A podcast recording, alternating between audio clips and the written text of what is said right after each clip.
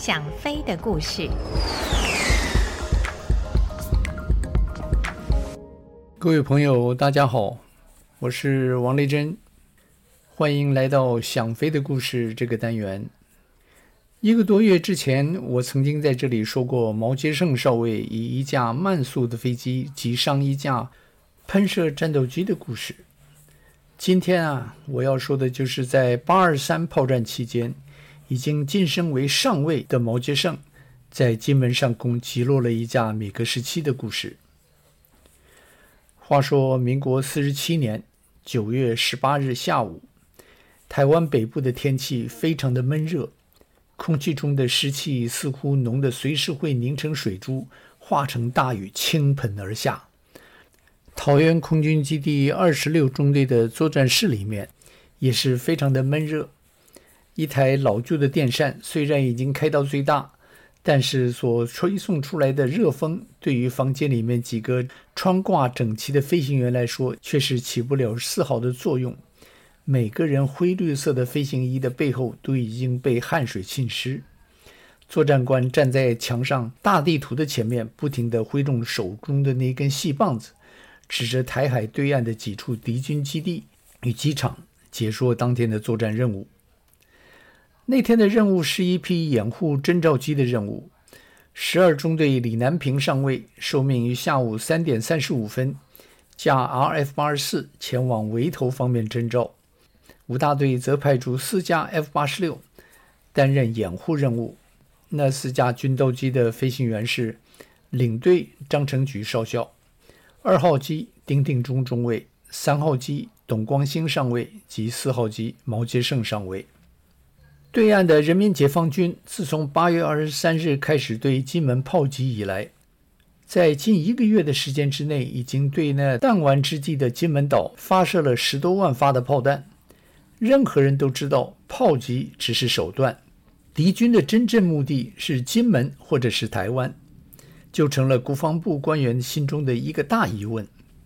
为了能够准确地判断敌军的意图，国防部下令空军的第六侦察大队每天不定时地对浙江、福建、广东沿海的各港口及机场进行空中照相，希望能够借着敌军部署的状况来判断敌军的真正目的。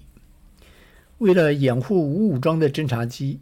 同时，在桃园空军基地的第五战斗机大队几乎扛下了所有的空中掩护任务。八月二十三号以来，在掩护过程中已经有四次和敌机交击，其中八月二十五号及九月八号的两次任务中都创下了击落敌机的记录。那天，作战官仔细地将目标地区的敌我态势。讲解给四位担任任务的飞行员及一位预备机的飞行员之后，气象官接着将海峡及目标区的天气状况也做出了简报。当天，桃园本场是密云，海峡及金门上空都是疏云。天气虽然不是顶好，但是对于任务的执行应该没有太大的关系。毛杰胜上尉坐在作战室里面，仔细地将作战官及气象官所提供的资料。折要记下，虽然是四架飞机编队出发，但是他知道一旦飞机起飞离场之后，他自己一个人在飞机上将是完全孤独的。面对着诡异的敌情及变化多端的天气，他必须事先掌握足够的资料，才能在战场上对敌人做出致命的攻击，然后安全的返场落地。任务提示之后。四位飞行员及那位预备机的飞行员搭车前往停机坪。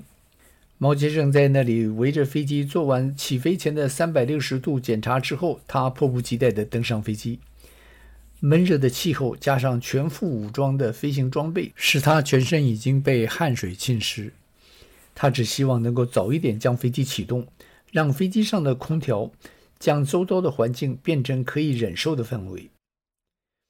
毛杰胜在座舱里面将发动机的启动电门按下，随即将视线扫向仪表板的发动机转速表。当转速达到启动标准的时候，他将油门推到慢车。很快的，发动机开始了低重的吼声，尾管温度随之开始爬升，其他发动机的相关仪表也开始向顺时钟方向转动，这表示发动机已经顺利启动。他仔细并快速地将所有的仪表检查过一遍，确定所有的指示都在正常范围内之后，便向停在左侧的董光兴上尉做出 OK 的手势。董光兴上尉点了点头，然后松开刹车，带着毛杰胜滑了出去。就在那五架军刀机滑向跑道的时候，李南平上尉的 RF-84 已经在五号跑道头停妥，准备起飞了。这一个月以来，他们那群侦察机飞行员每天在敌人的炮火间进出，将敌军阵地的相片完整地呈现在决策当局的手中。虽然立下了不少战功，但是一般民众所熟悉的都是那些在空战中直接参与作战的飞行员。相形之下，侦察机的飞行员可真是无名英雄了。侦察机起飞三分钟之后。担任掩护的军刀机群于下午三点三十八分，也由桃园机场起飞，对着金门方向飞去。当飞机爬到两万尺的时候，长机张成巨少校下令各机将武器电门打开并试枪。在那个几乎每次任务都会与敌机遭遇的时代，如果因为机枪发生故障而无法接敌的话，军械部门是担不起那个罪名的。所以在那段期间，极少有飞机的武器系统发生故障，那天也不例外。五架飞机在海峡上空试过枪，知道机枪状况正常之后，长机通知预备机回航。其余的四架飞机随着战管的指示与侦察机会合之后，对着金门对岸的围头方面飞去。侦察机与掩护机群由围头的东南方向围头接近。由三万尺的高空向下望去，金门及附近厦门与围头附近的海岸正被一群疏云掩盖着。飞在那四架军刀机右前方的李南平，在得知战管通知目标附近并没有任何敌机之后，向右一压杆，就对着围头的方向俯冲而去。他必须飞到云层底下，才能拍到地面设施的相片。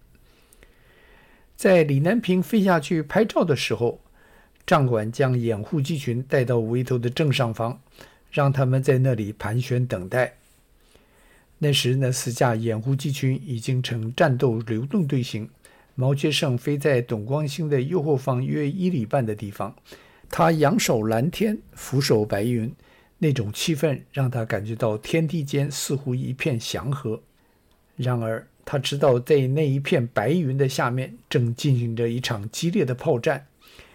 由八月二十三号开始到那天，已经快一个月了。弹丸之地的金门及对面的厦门，在那段期间所遭受的炮击数量，已经超过几年间两方互射的总和。到底最终的目的是金门，还是台湾本岛呢？作为一个空军军官。毛吉胜觉得，不管共军的最后意图是什么，他及他的同僚们是可以挡住那股洪流的。就在李南平刚开始进入拍照不久，战管的雷达荧幕上出现了一些光点，管制官知道中共的拦截机群已经出动了。Escort Flight Bogey Two O'clock High Twenty Mile，四架掩护机的飞行员耳机中传来了战管的警告。告诉他们，敌机在他们的右前上方二十里。这里所说的二十里是二十海里，就差不多是三十六公里。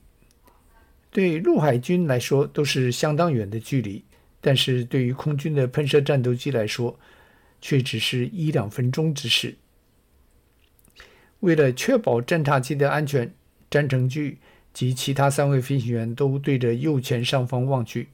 希望能够早一点发现敌机的踪影，然而仍是蓝天一片，没有任何米格机的踪影。毛杰胜当时因为飞在整个编队的最右侧，他首先在他的三点钟方向发现了四个银白色的小点。Bogey three o'clock high，毛杰生按下油门上的通话按钮，向友机们示警，敌机已经在他们的三点钟上方。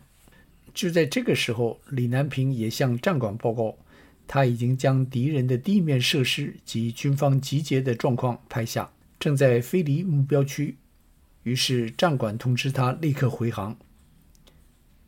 而原先只是四个小银点的敌机，已经飞到掩护机群的四点钟方位。长机张成举少校正带着整个编队向右转去，准备接敌的时候，四架飞机已经接近到可以看出飞机的外形了，而且正将副油箱抛弃，并由掩护机群的四点钟上方俯冲而下。顿时，那四架军斗机被迫处于极为不利的位置。Escort Flight Salvo，为了能够让军刀机更灵活的应战，并及早摆脱右后方的敌机，詹成駒少校下令各机将副油箱抛弃。因为当时掩护机群是在向右急转，飞在外侧的詹成駒及丁庆忠两架飞机就成了敌机第一轮攻击的目标。但因为敌机射击的时候提前量不够。子弹都落在军刀机的尾流里面。然而，那一连串的曳光弹光痕，看在毛杰胜眼里，却一下子将尘封中的回忆打了开来。刹那间，他颈子后面的毛发一下子全立了起来。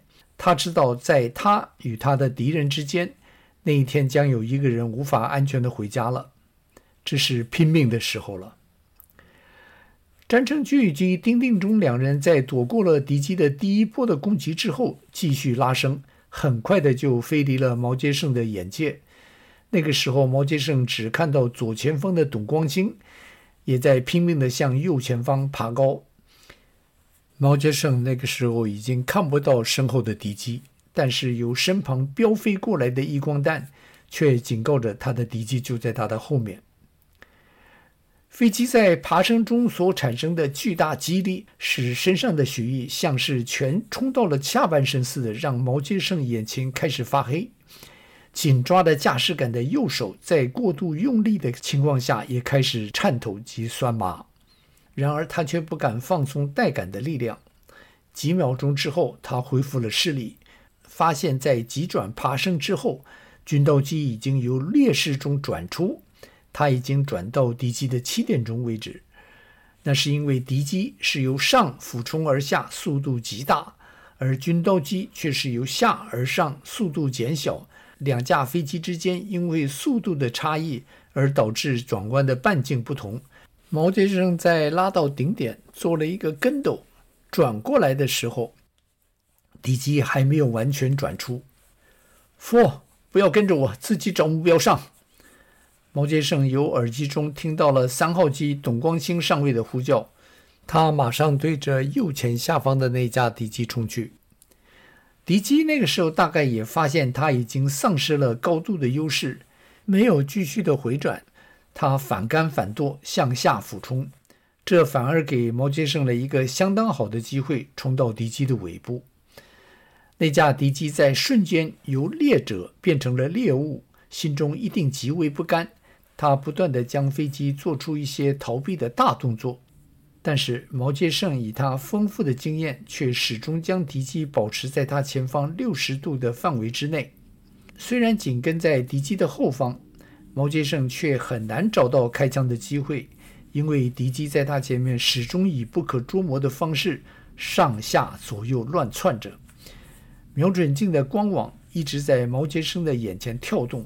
没有办法将敌机锁住，有几次光光网在敌机机身上扫过，毛杰胜也趁着那机会按下扳机，将一连串五零机枪的子弹对着敌机开出，但是那些子弹似乎在空气中消失了一样，对敌机没有产生任何影响。